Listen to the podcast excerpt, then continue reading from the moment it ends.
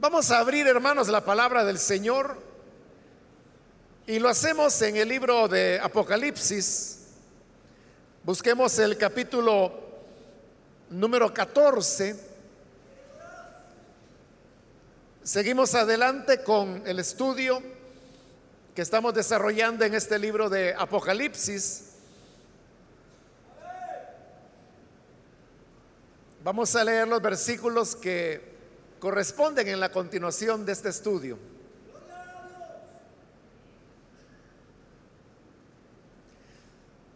Dice la palabra de Dios en el libro de Apocalipsis, capítulo 14, versículo 12 en adelante.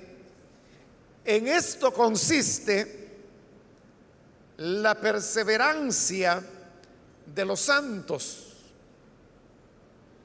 los cuales obedecen los mandamientos de Dios y se mantienen fieles a Jesús.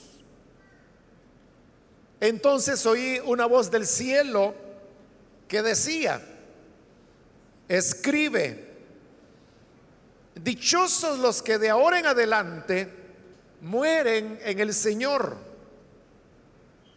Sí, dice el Espíritu ellos descansarán de sus fatigosas tareas, pues sus obras los acompañan.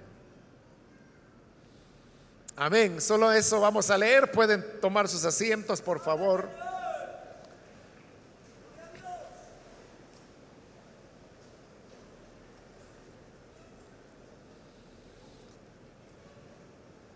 Hermanos, como dije, continuamos con el estudio que estamos desarrollando en el libro de Apocalipsis. Hemos llegado ya al capítulo 14 y estos versículos que acabamos de leer solamente son dos porque son dos versículos que pudimos haber cubierto en la última oportunidad cuando cubrimos el tema de los tres ángeles. Sin embargo, los dejé para esta ocasión porque estos versículos constituyen como una un resumen diríamos o una aplicación que la escritura extrae a partir de las palabras que se han dicho hasta este momento. Pero para eso tenemos que recordar eh, cuáles son esas palabras. Vimos que aparecen tres ángeles, el primero de ellos es un ángel que comienza a anunciar que todos en la tierra deben temer al Señor y darle gloria porque la hora del juicio ha llegado. Luego el segundo ángel es el que viene anunciando la caída de Babilonia, la cual vamos a ver en más detalle en los capítulos 17 y 18.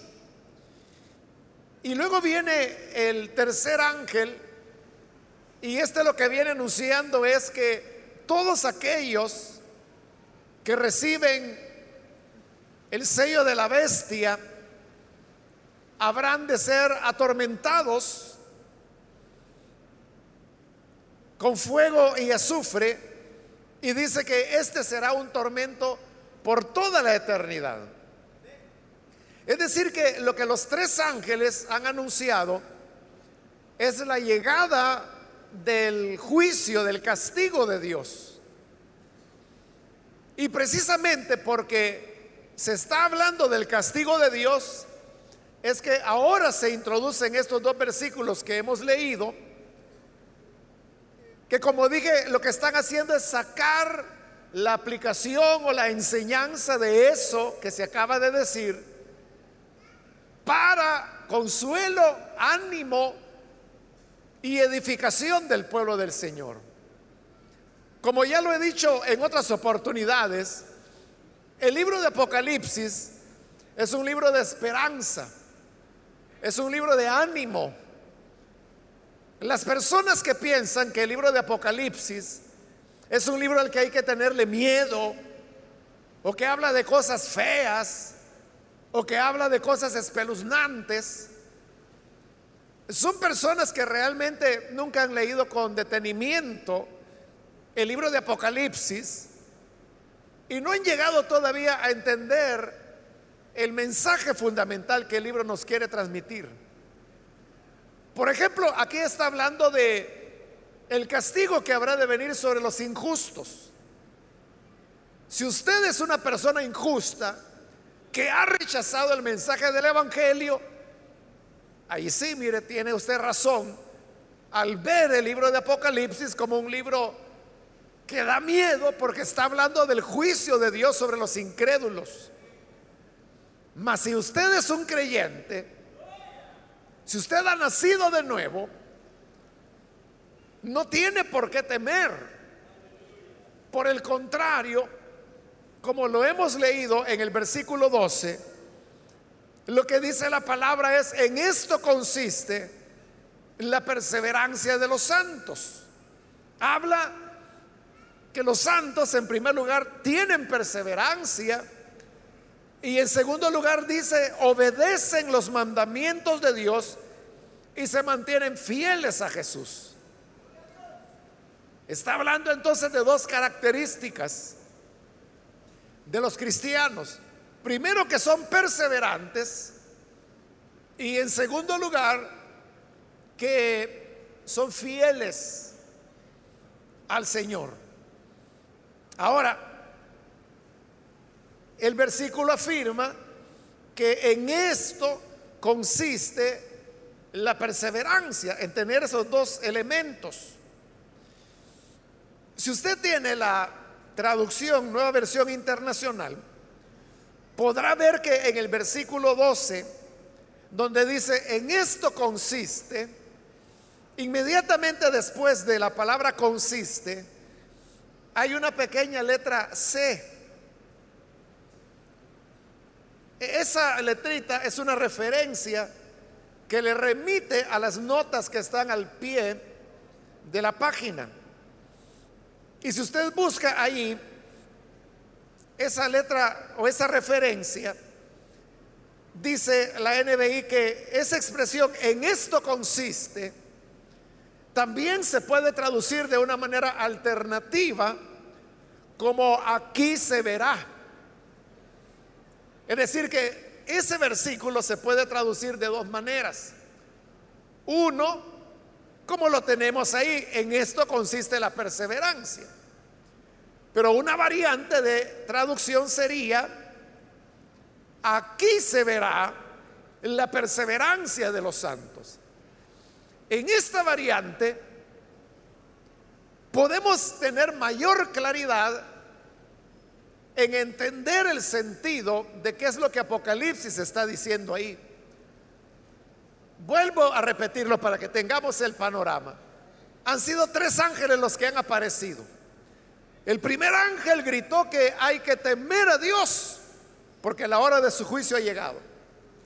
El segundo ángel anuncia que ha caído Babilonia. Y el tercer ángel anuncia que todos aquellos que reciban la marca de la bestia serán condenados en fuego y azufre donde serán atormentados de manera interminable. Después de haber dicho eso, dice, aquí se verá la perseverancia y la fidelidad de los santos. Porque en el presente, los incrédulos tienen ideas equivocadas acerca de lo que somos los cristianos. Los incrédulos piensan que nosotros somos personas desocupadas, que no tenemos nada que hacer. Y precisamente porque somos haraganes y desocupados, es que tenemos tiempo para estar viniendo a la iglesia.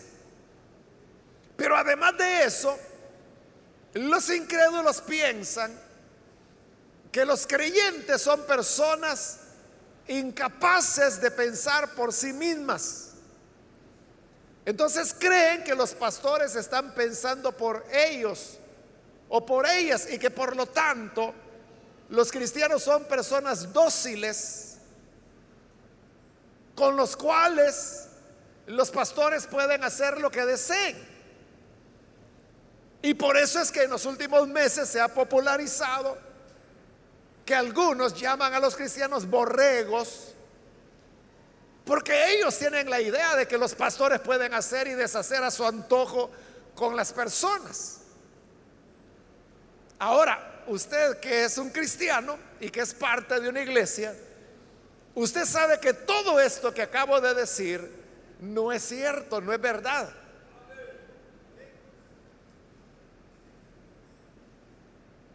Porque usted sabe que no es el pastor el que decide por la gente. Y menos es el pastor el que piensa por usted. Al contrario, lo que tratamos de estimular, por lo menos aquí en la iglesia, es que usted tenga un pensamiento propio. Es decir, le damos las herramientas de la palabra de Dios para que teniendo la palabra de Dios usted sea capaz de poder elaborar sus propias conclusiones y pueda, en base a lo que usted entiende de la palabra, tomar las decisiones que corresponden a los diversos aspectos de su vida. Obviamente eso no quita que uno pueda pedir un consejo, pero eso no solo los cristianos lo hacen, eso lo hace todo el mundo. Hasta el más incrédulo tiene amigos con los cuales consulta, fíjate que estoy pensando hacer esto y vos qué pensás. Algunos incluso hasta pueden pagar un psicólogo para que les oriente. Entonces nada de extraño tiene que como cristianos podamos buscar una consejería pastoral o la orientación de un hermano o una hermana maduro en la fe y que con su sabiduría nos puede iluminar sobre alguna decisión que en la vida debemos tomar. Entonces, pero como el mundo tiene esa idea, que esta es una pérdida de tiempo, que somos gente, que tenemos cráneo, pero no tenemos cerebro. Así piensan ellos. Entonces, sobre esa base, las personas llegan a pensar que esto de servir a Dios, perseverar en su obra, ser fieles al Señor, vivir de acuerdo a principios de fe que están expresados en la palabra de Dios, ellos los consideran una pérdida de tiempo. Y por eso, hermanos,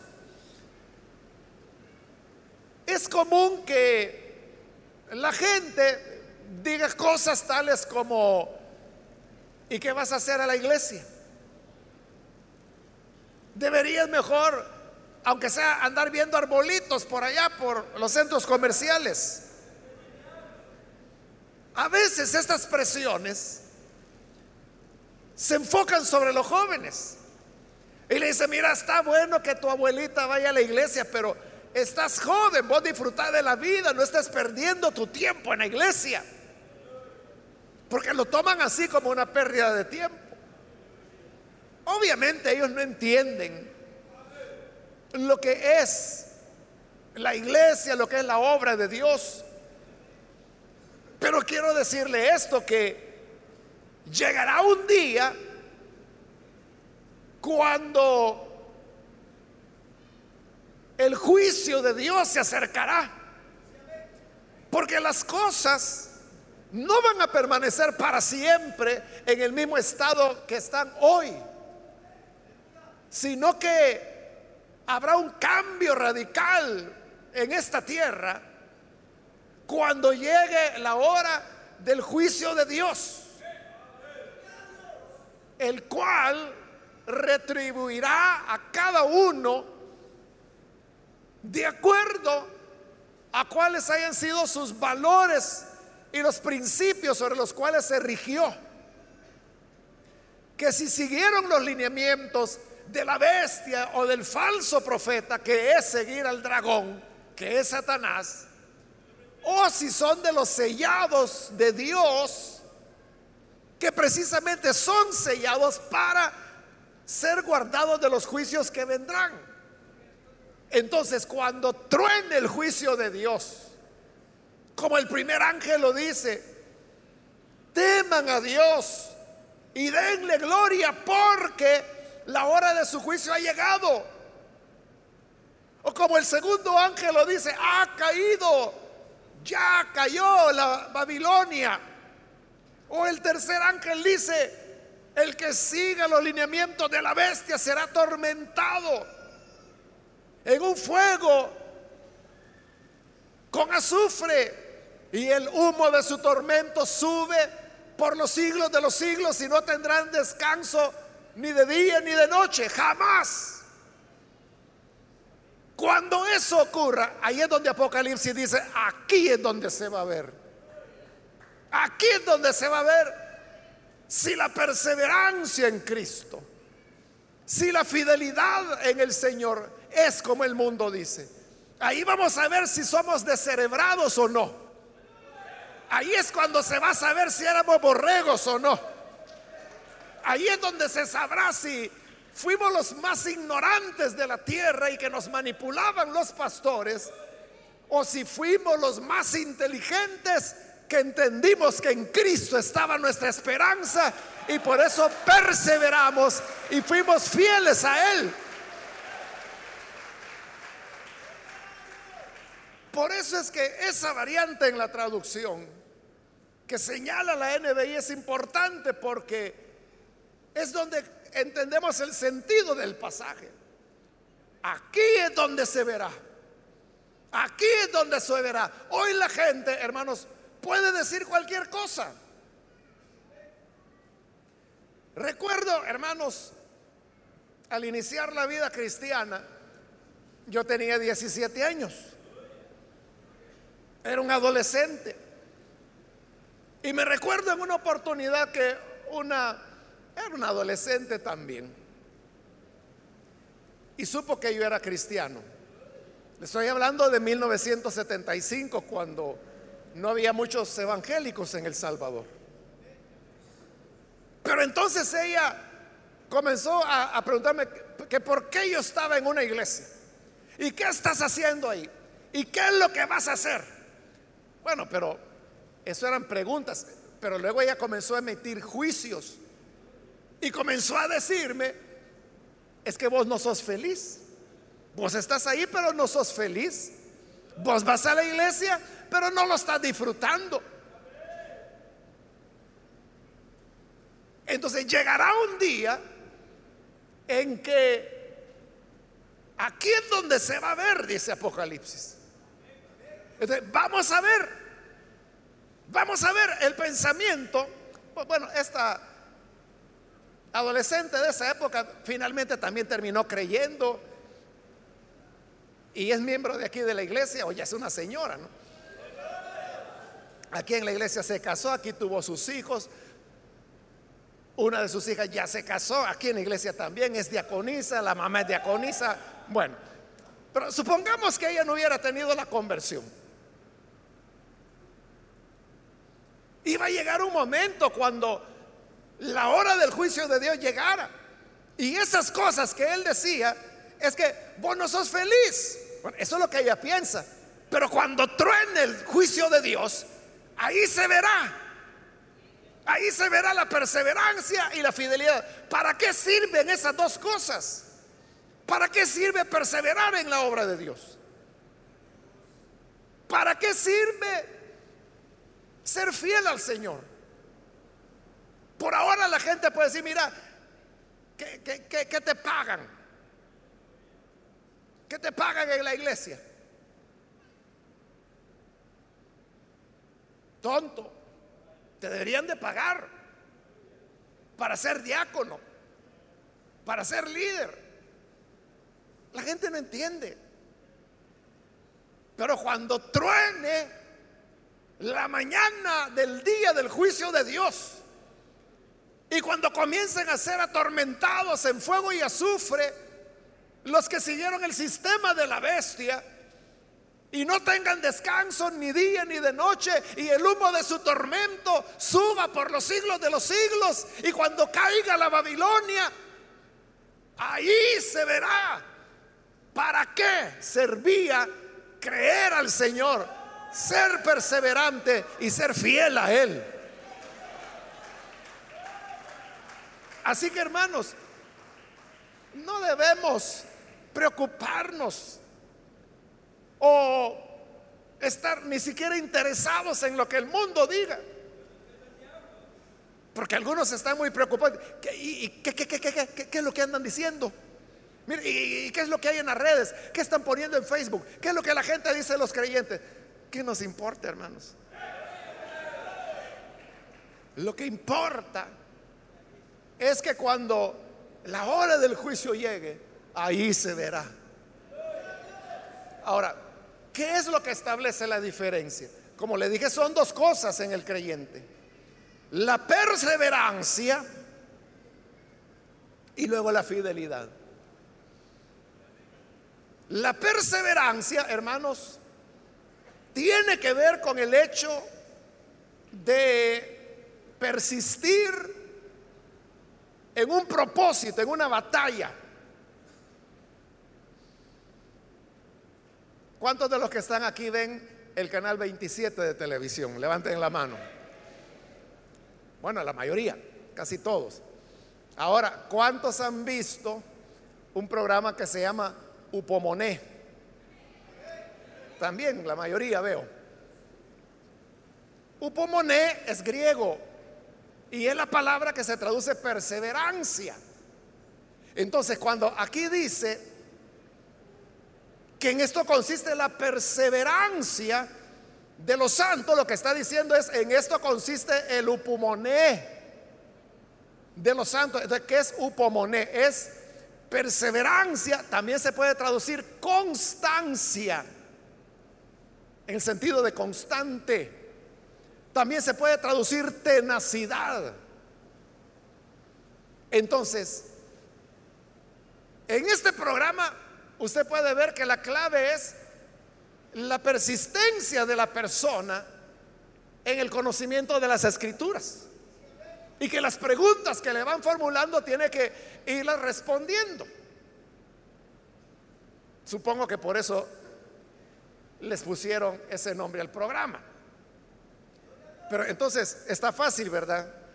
Creo que esa palabra no se le va a olvidar. Que upomoné significa perseverancia. Entonces, el creyente no solo debe ser creyente, sino que los creyentes debemos tener upomoné, es decir, debemos ser perseverantes, constantes, tenaces. ¿Y qué significa eso? Que la bienaventuranza que vamos a ver después no es para cualquiera que simplemente está en una iglesia fingiendo que es creyente cuando quizás ni es nacido de nuevo.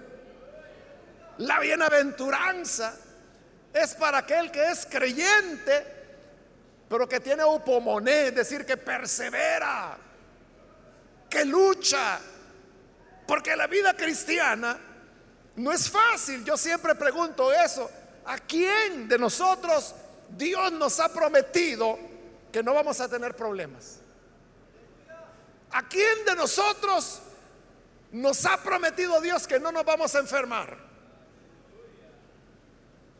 Vamos a ver, hay alguien a quien Dios le ha dicho que nunca se va a enfermar, o que nunca tendrá un accidente, o que nunca tendrá una fatalidad. Alguno de nosotros Dios nos ha prometido que no tendremos problemas en la vida. No. Entonces, ¿qué significa eso? Que la vida cristiana es una vida de lucha, de conflicto, o sea, todo lo contrario. Apocalipsis, como también la vida de los apóstoles, las enseñanzas del Señor Jesús, la vida misma del Señor Jesús, nos enseña la verdad que dice la escritura. Todos aquellos que quieran vivir piadosamente como a Dios le agrada, sufrirán persecución. Entonces, la vida cristiana demanda de nosotros perseverancia, demanda constancia, demanda tenacidad. Como dijo el Señor, cualquiera que tome el arado y se vuelve atrás, ese no es digno de mí, dijo el Señor. Porque llevar el arado requiere perseverancia, constancia, luchar. Entonces, sí habrán dificultades, sí habrán enfermedades, sí habrán amenazas, sí habrán problemas, sí habrá desempleo, sí habrá de todo tipo de situaciones, habrán accidentes, habrá de todo. Pero la clave está en que a pesar de lo que sea, del sufrimiento, del dolor, y en Apocalipsis hemos visto que incluso de la muerte, perseverar en el Señor. Entonces, esto no se trata de una temporada, hermanos. No se trata que usted pasó por la iglesia como tres meses de ahí se desapareció y volvió a aparecer a los 10 años. Algo así como los cometas, que aparecen y luego desaparecen por 90 años y vuelven a aparecer de repente. Pero Dios lo que quiere es perseverancia. Entonces, qué bueno por aquellos creyentes, hermanos que están aquí desde hace 35 años, 37 años, 38 años. Y ahí los vemos, hermanos, que el tiempo va pasando. Los vemos que se casan, los vemos que tienen hijos, los vemos que tienen nietos. Los vemos que crecen hacia los lados, otros que se encogen hacia el centro. Otros que tenían pelo negro y nadie les cree que en algún tiempo lo tuvieron negro. Y a otros no se les cree que en un tiempo tuvieron pelo. Pero no importa que aunque los cambios se vayan dando, seguimos perseverando en el mismo amor, con tenacidad, en la misma fe. Que ese, el amor a Dios, el servicio a Dios, ese es el primer elemento. El segundo elemento dice que es fidelidad. La palabra griega es la palabra pistis. Y pistis se puede traducir de dos maneras. Se puede traducir como fe y se puede traducir como fidelidad. El punto es que los traductores tienen que ser muy cuidadosos en cómo lo van a traducir, o sea, porque las dos traducciones son correctas, son válidas. Pero el punto es cómo se logra la traducción adecuada. Entonces eso implica tener en cuenta el contexto. En este caso, la traducción o la manera de entender la palabra pistis sería fidelidad. Por eso dice, y se mantienen fieles a Jesús. La reina Valera lo tradujo como fe, la fe de Jesús. Pero nosotros por fe de lo, lo que entendemos es lo que creemos. Y si dice fe de Jesús es tener fe en Jesús. Pero este no es un pasaje que está hablando del creer. Está hablando de lo que sigue al creer, que es perseverancia, tenacidad, constancia y por lo tanto fidelidad. Es lo más lo que concuerda mejor con ese sentido del versículo. Entonces la traducción más adecuada es fidelidad. Pero ¿qué implica fidelidad? Fidelidad es el, no fallar. Si nos preguntamos, ¿cuándo es que un hombre le es fiel a su esposa? ¿Cuándo hay fidelidad? Bueno, cuando él dedica su vida a ella, a su esposa. Y no solamente le dedica la vida, sino que su, su esfuerzo, su tiempo, su dinero, sus planes, sus afectos, su confianza, su amistad, se le entrega a su esposa. Eso es fidelidad. Por el contrario, infidelidad sería que ese hombre tiene más confianza con otra fulana por allá que con su esposa. O que tiene un amante. ¿Qué es fidelidad al Señor?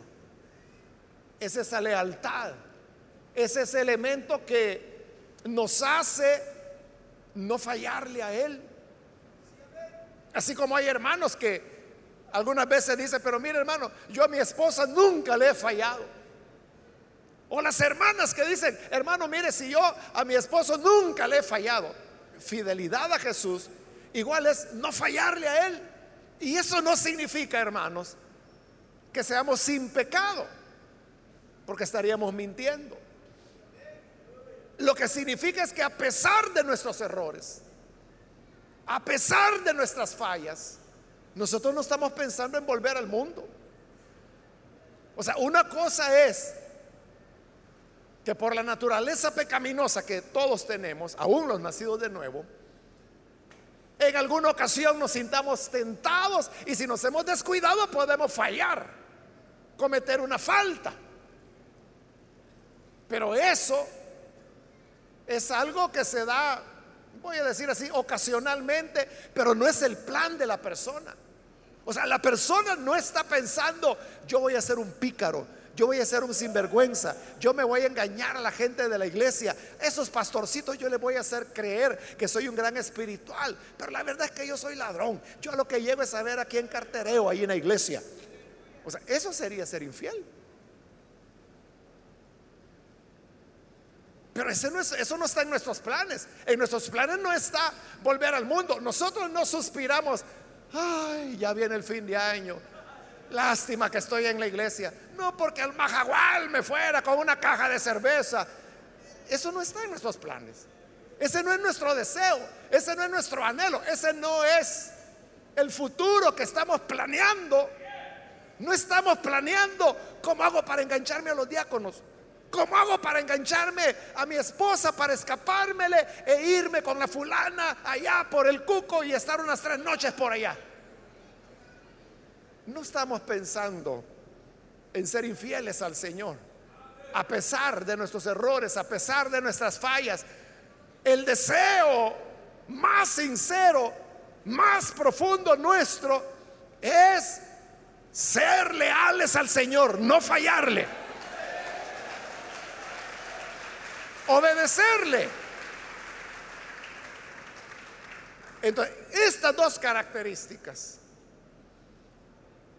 perseverancia y fidelidad, es lo que hace al cristiano y es lo que dice en la variante de traducción, ahí es donde se va a ver. Es decir, a la hora cuando estén tronando los juicios de Dios, ahí vamos a ver no al que iba a la iglesia, no al que era un creyentito pegado con saliva, sino que los que van a perseverar serán aquellos que tengan perseverancia y fidelidad. Ahora, para ellos, para estos creyentes, dice el versículo 13, entonces oí una voz del cielo que decía, escribe. Por eso lo tenemos escrito acá. Dichosos los que de ahora en adelante mueren en el Señor. Dice Juan que lo oyó una voz en el cielo. ¿Quién es el que está en el cielo? Es Dios. Entonces es la voz de Dios es Dios en persona el que está diciendo, dichosos los que de ahora en adelante mueren en el Señor. El libro de Apocalipsis presenta siete bienaventuranzas. La primera la encontramos en el capítulo 1, en los primeros versículos, donde dice, bienaventurado el que lea las palabras de este libro. Esta bienaventuranza es la segunda. Faltan cinco más que las vamos a ver más adelante. Pero es Dios el que está dando esta bienaventuranza. Y dice que son dichosos los que mueren en el Señor. Ahora, hay que entender, hermanos, esa expresión en el Señor. ¿Qué significa morir en el Señor? Esa frasecita, en el Señor, es un concepto teológico que lo usa, bueno, es idea de Pablo y él lo usa mucho en sus cartas. Entonces, ¿qué es estar en el Señor? En primer lugar, vea usted que da la idea de, de lugar, de ubicación.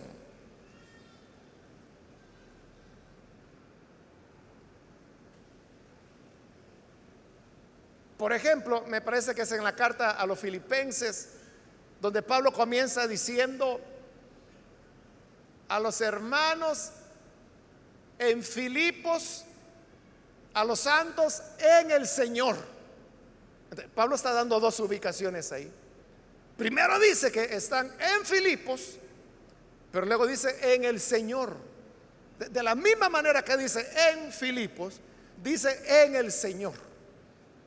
si yo quiero estar en Filipos, tengo que ir allá. Si yo quiero estar en el Señor, tengo que ir a Él. Entonces, en el Señor es un concepto teológico que lo que significa es que yo creo en Cristo, que he nacido de nuevo, que he sido lavado con su sangre. eso me coloca en Cristo, así como decir en pecado, ese es un concepto teológico también. En el mundo, es un concepto teológico, en la carne Así como se puede estar en pecado, en el mundo, en la carne, también puedo estar en Cristo. La bienaventuranza es dichosos los que de ahora en adelante mueren en el Señor. Entonces, ¿en qué consiste la dicha? Consiste en morir habiendo nacido de nuevo, habiendo sido un auténtico hijo de Dios, que por ser auténtico tiene upomoné y tiene pistis, es decir, perseverancia y fidelidad. ¿Y por qué es dichoso? Porque el que muere en Cristo, creyendo en Él, realmente no muere el Señor dijo, el que en mí cree, aunque esté muerto, vivirá.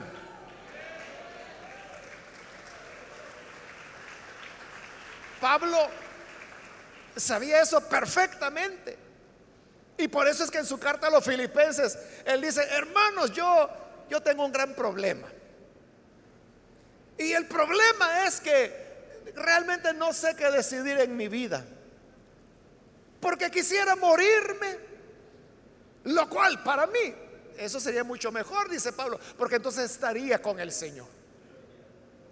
Pero por otro lado pienso en ustedes, que si yo me muero, galan yo porque me voy con el Señor, pero quedan ustedes, la iglesia.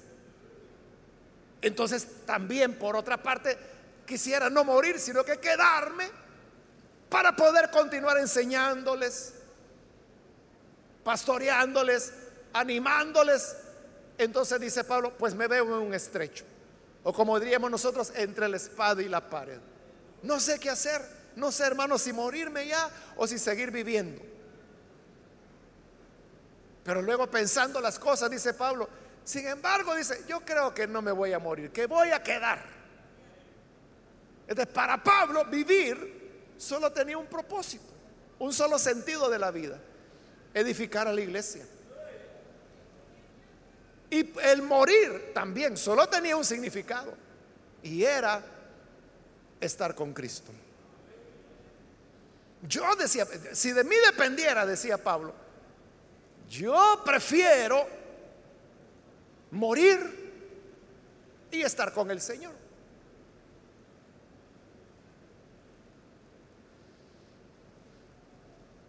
Entonces la muerte pierde el terror que le causa al ser humano. Porque entonces la muerte ya no es un paso a lo desconocido, no es un paso al sepulcro y que ya estar oscuro y que le echan tierra en la cara a uno. O sea, no es así, sino que como dice la escritura, ausentes del cuerpo, presentes con el Señor para el creyente que muere en Cristo, dice Dios, o sea, no lo está diciendo Juan, no lo está diciendo un profeta. Dice, oí una voz en el cielo, era Dios. Y Dios no miente, y Dios lo que dice es, dichoso. Entonces todos nuestros hermanos en Cristo, que ya durmieron, que ya los fuimos a dejar al, al cementerio, Dios dice, dichosos dichosos. Es una dicha morir en el Señor. Porque al morir no morimos, sino que vivimos. Y al morir estamos con Él. Por eso es que Dios dice, dichosos. Es tan dichoso que hasta ganas de morir se dan, ¿verdad, hermano? Pero mire qué cosa la que estamos diciendo. Esto es lo que el mundo exactamente no quiere. El mundo da lo que sea con tal de no morir. Pero Pablo decía, para mí el morir es una ganancia. O como Dios dice aquí, dichoso. Entonces todos los que se nos adelantaron ya, que ya partieron, dichosos, bienaventurados. No, no, no es una pena. Claro, hermanos, está la cuestión humana, ¿no? Que les tomamos cariño, nos encariñamos los unos con los otros. Y es igual, ¿verdad? Que un familiar suyo se fuera de viaje y va a regresar dentro de dos años, por decir algo.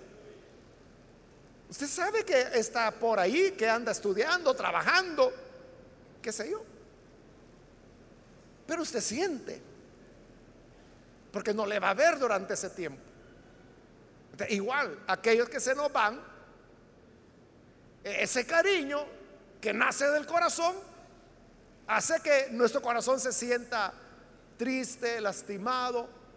Podemos llorar por los que han partido, pero ese lloro es arriba, en el fondo de nuestro corazón. Nosotros sabemos que están donde ellos siempre quisieron estar y están donde nosotros queremos estar también. Pero ellos ya llegaron. Dichosos. Dichosos que ya llegaron. Amén, hermanos. ¿Cuántos se quieren morir? Vaya pues.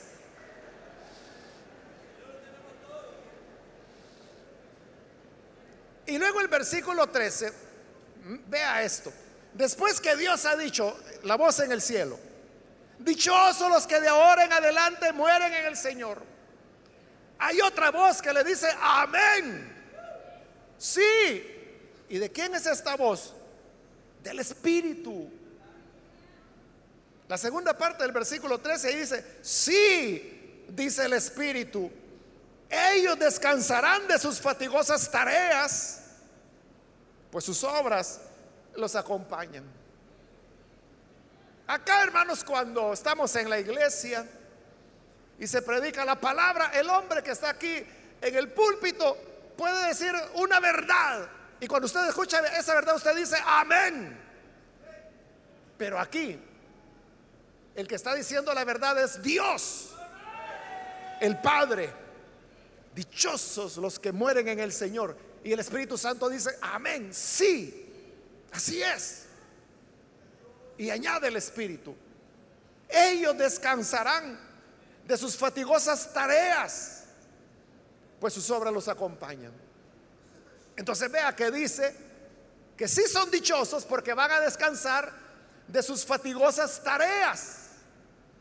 ¿A qué se refiere el Espíritu Santo cuando habla de las fatigosas tareas del creyente? La Reina Valera traduce sus trabajos. Pero ¿cuáles son esas tareas o esos trabajos fatigosos?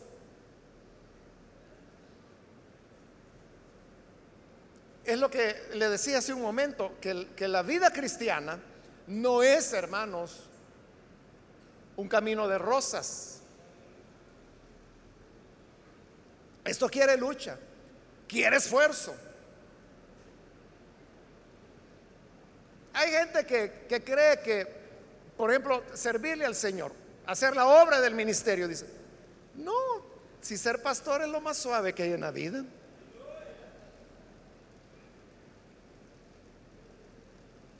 si solo predican un día en la semana y un día en el domingo y de ahí durmiendo pasan el resto del tiempo? esa es la concepción que el mundo tiene. Pero el ministerio, claro, la predicación va de por medio. Pero el ministerio demanda mucha lucha, mucho esfuerzo, mucho trabajo. Hay fatiga. ¿Por qué cree usted que cuando los discípulos vinieron de la misión a la cual el Señor los había enviado, Él les dijo, vengan aparte y descansemos.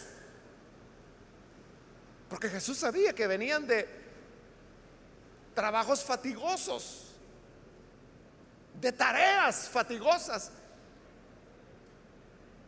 Pudiera, hermanos, no parecer, pero la obra en el Señor es demandante. Bueno, usted que es líder, que supervisor, que supervisora, usted lo sabe. Usted lo sabe que esto no es una hamaca para venir a descansar, sino que la obra de Dios es demandante. Y hay trabajo que hacer, y hay personas que visitar. Claro, lo hacemos con todo amor, pero eso no le quita el hecho que nos va quitando las fuerzas, nos va fatigando, como dice Apocalipsis. Cuando el creyente que tiene perseverancia y tiene fidelidad muere, entonces dice el Espíritu Santo, descansarán de sus fatigosas tareas. Es decir, e-, esta vida de lucha, de esfuerzo, es igual, hermanos, que cuando usted está trabajando durante la semana, pero ya viene el fin de semana. Hay quienes trabajan hasta viernes y descansan sábado y domingo. Hay otros que trabajan hasta sábado al mediodía y luego descansan sábado en la tarde, descansan domingo. Otros tienen turnos rotativos y a veces les toca descansar martes, a veces miércoles, así. Pero cuando usted sabe que viene su día de descanso, ¿cómo se siente? Usted está fatigado después de una semana de trabajo, pero dice, qué bueno que ya mañana es domingo. Ya voy a poder descansar. Eso le, estimula. O como en esta época del año, ¿no? Que se acerca el fin de año, entonces la gente ya, huele vacaciones.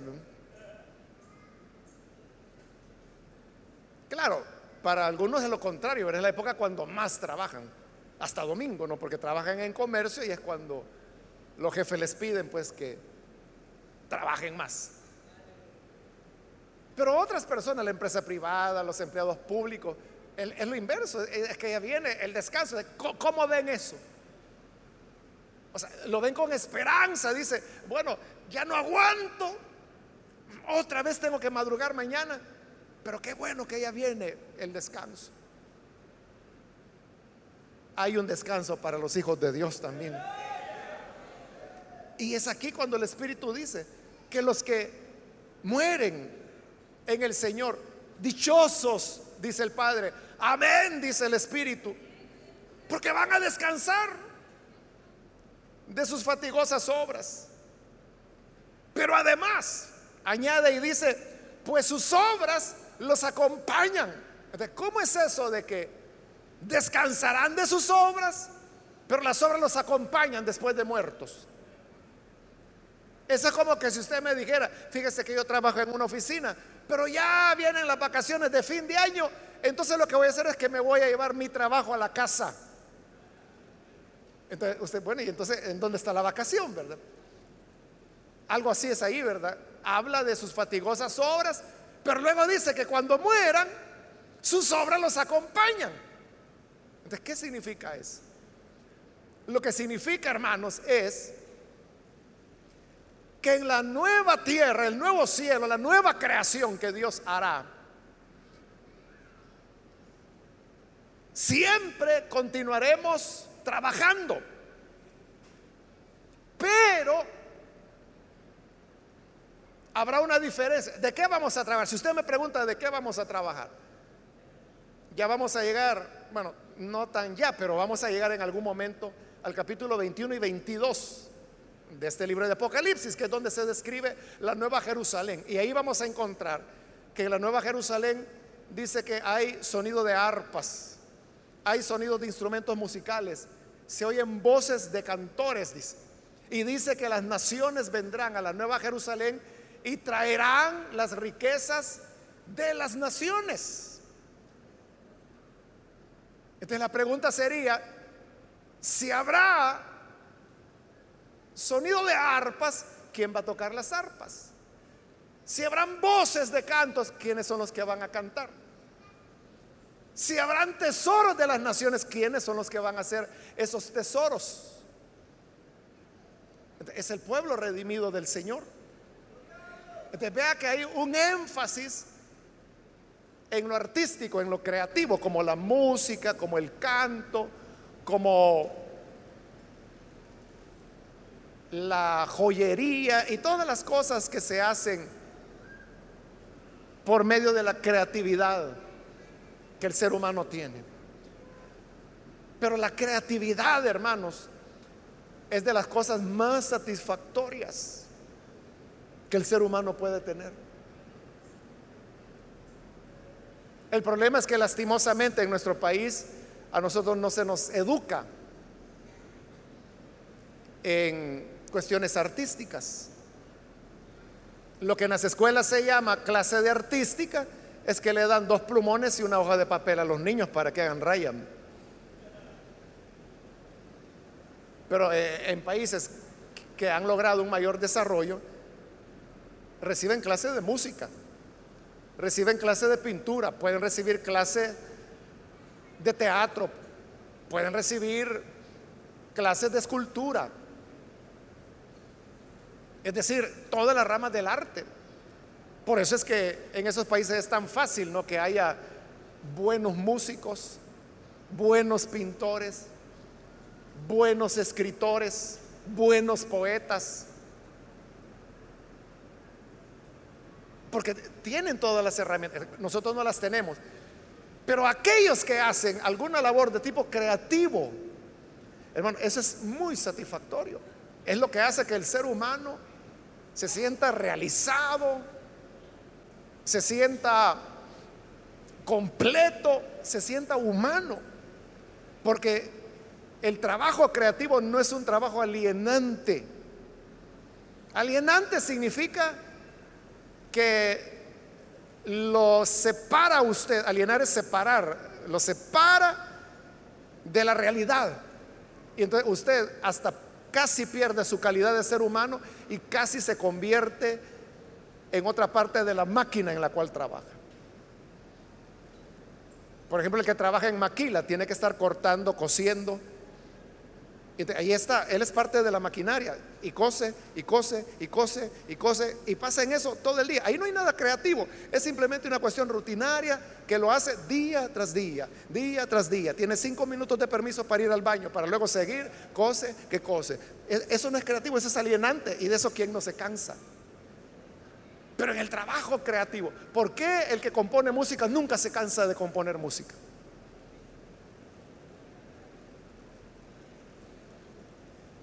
Porque un hombre como Beethoven, que se considera el más grande músico que la humanidad ha tenido, cuando él compuso sus últimas sinfonías estaba sordo ya, nunca las oyó. Cuando él compuso la novena sinfonía, que se considera la obra musical más grande que el ser humano ha podido crear, Beethoven estaba totalmente sordo ya. Es decir, él nunca la oyó. Nunca la oyó. La anécdota dice que Beethoven fue el que dirigió la orquesta la primera vez que se presentó la novena sinfonía delante de un público. Y usted sabe que el director está de espaldas al público porque está dirigiendo la orquesta. De cuando terminó la novena sinfonía, el, cuarto movimiento, los músicos dejaron de tocar. O sea, Beethoven no, podía oír, estaba sordo ya totalmente. Entonces él dirigía sobre la base de las partituras, porque es una cuestión casi como matemática. Sobre esa base él estaba dirigiendo. Entonces como terminó y él no oyó nada. Entonces él se puso muy triste porque entonces pensó que su obra era un fracaso y que a la gente no le había gustado. Entonces la anécdota dice que uno de sus músicos se levantó y, le dio la vuelta para que viera a la gente. Y cuando vio a la gente, la gente estaba loca, aplaudiéndole y estaban, hermanos, fascinados, porque es una obra fantástica. Nunca pudo oírla. Bueno, y luego compuso lo que iba a ser la décima sinfonía. Imagínense si la novena es la que así se clasifica como la obra musical más grande que el ser humano ha podido crear, es gloriosa.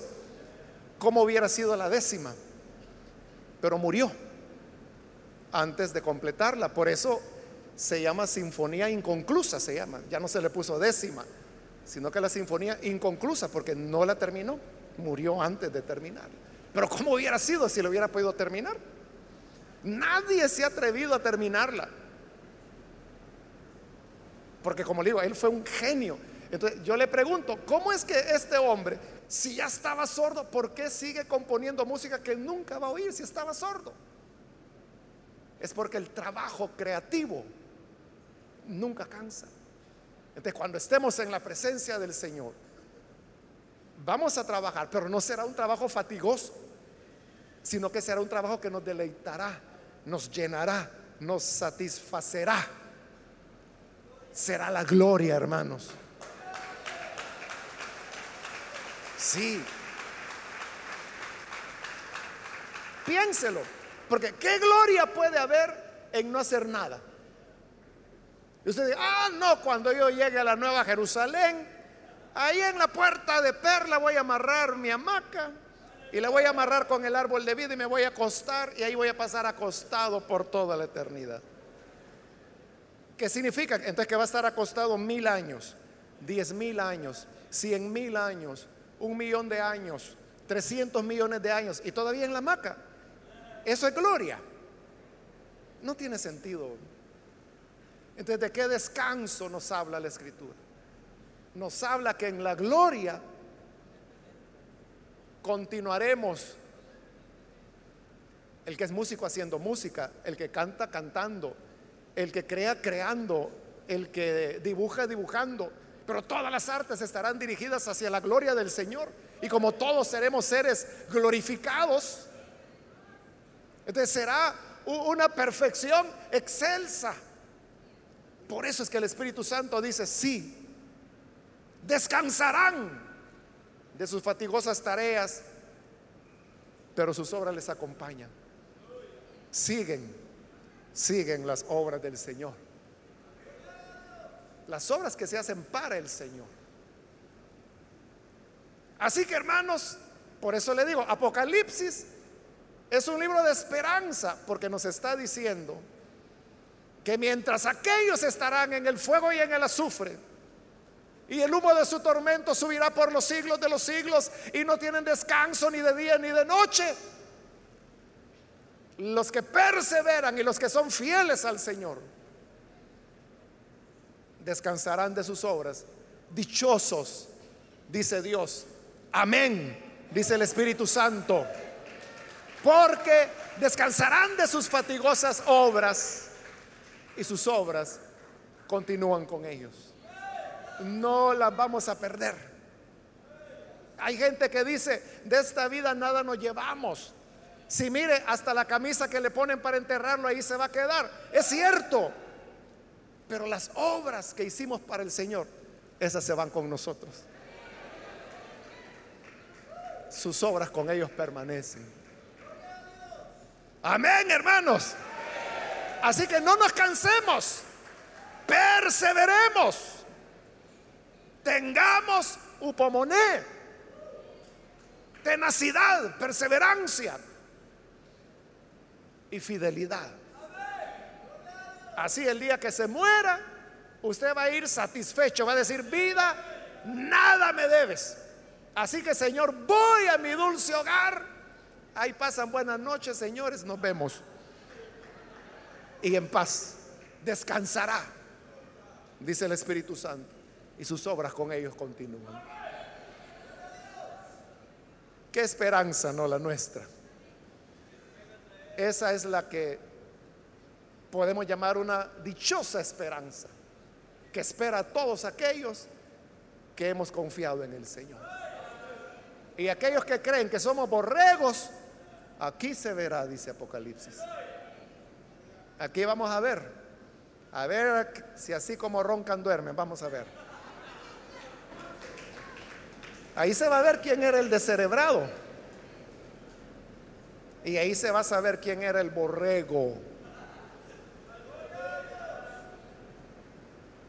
Descansaremos de nuestras fatigosas obras. Vamos a orar, hermanos, vamos a cerrar nuestros ojos. Señor, gracias por cada persona que ha pasado acá para recibirte como Salvador. También te pedimos por aquellos que a través de televisión, de la radio o del internet están ahora uniéndose en esta oración en la cual abren su corazón para creer a tu palabra, para recibirte como Salvador, como Señor, como aquel que nos hará descansar y que ha preparado una nueva tierra, un nuevo cielo, una nueva Jerusalén la casa del Padre, donde muchas moradas hay y donde activamente hemos de adorarte y vivir la eternidad de tu presencia. Gracias por esas promesas maravillosas, por esa dicha que corresponde a los que han creído, los que están en el Señor. Solo te rogamos, Señor, que mientras estamos en esta vida, podamos ser perseverantes, podamos ser fieles, leales a ti. Para así poder agradarte y poder adornar la fe que en tu misericordia nos regalaste. A ti sea la gloria hoy y siempre por Jesucristo nuestro Señor. Amén. Amén. Damos la bienvenida a las personas que han pasado.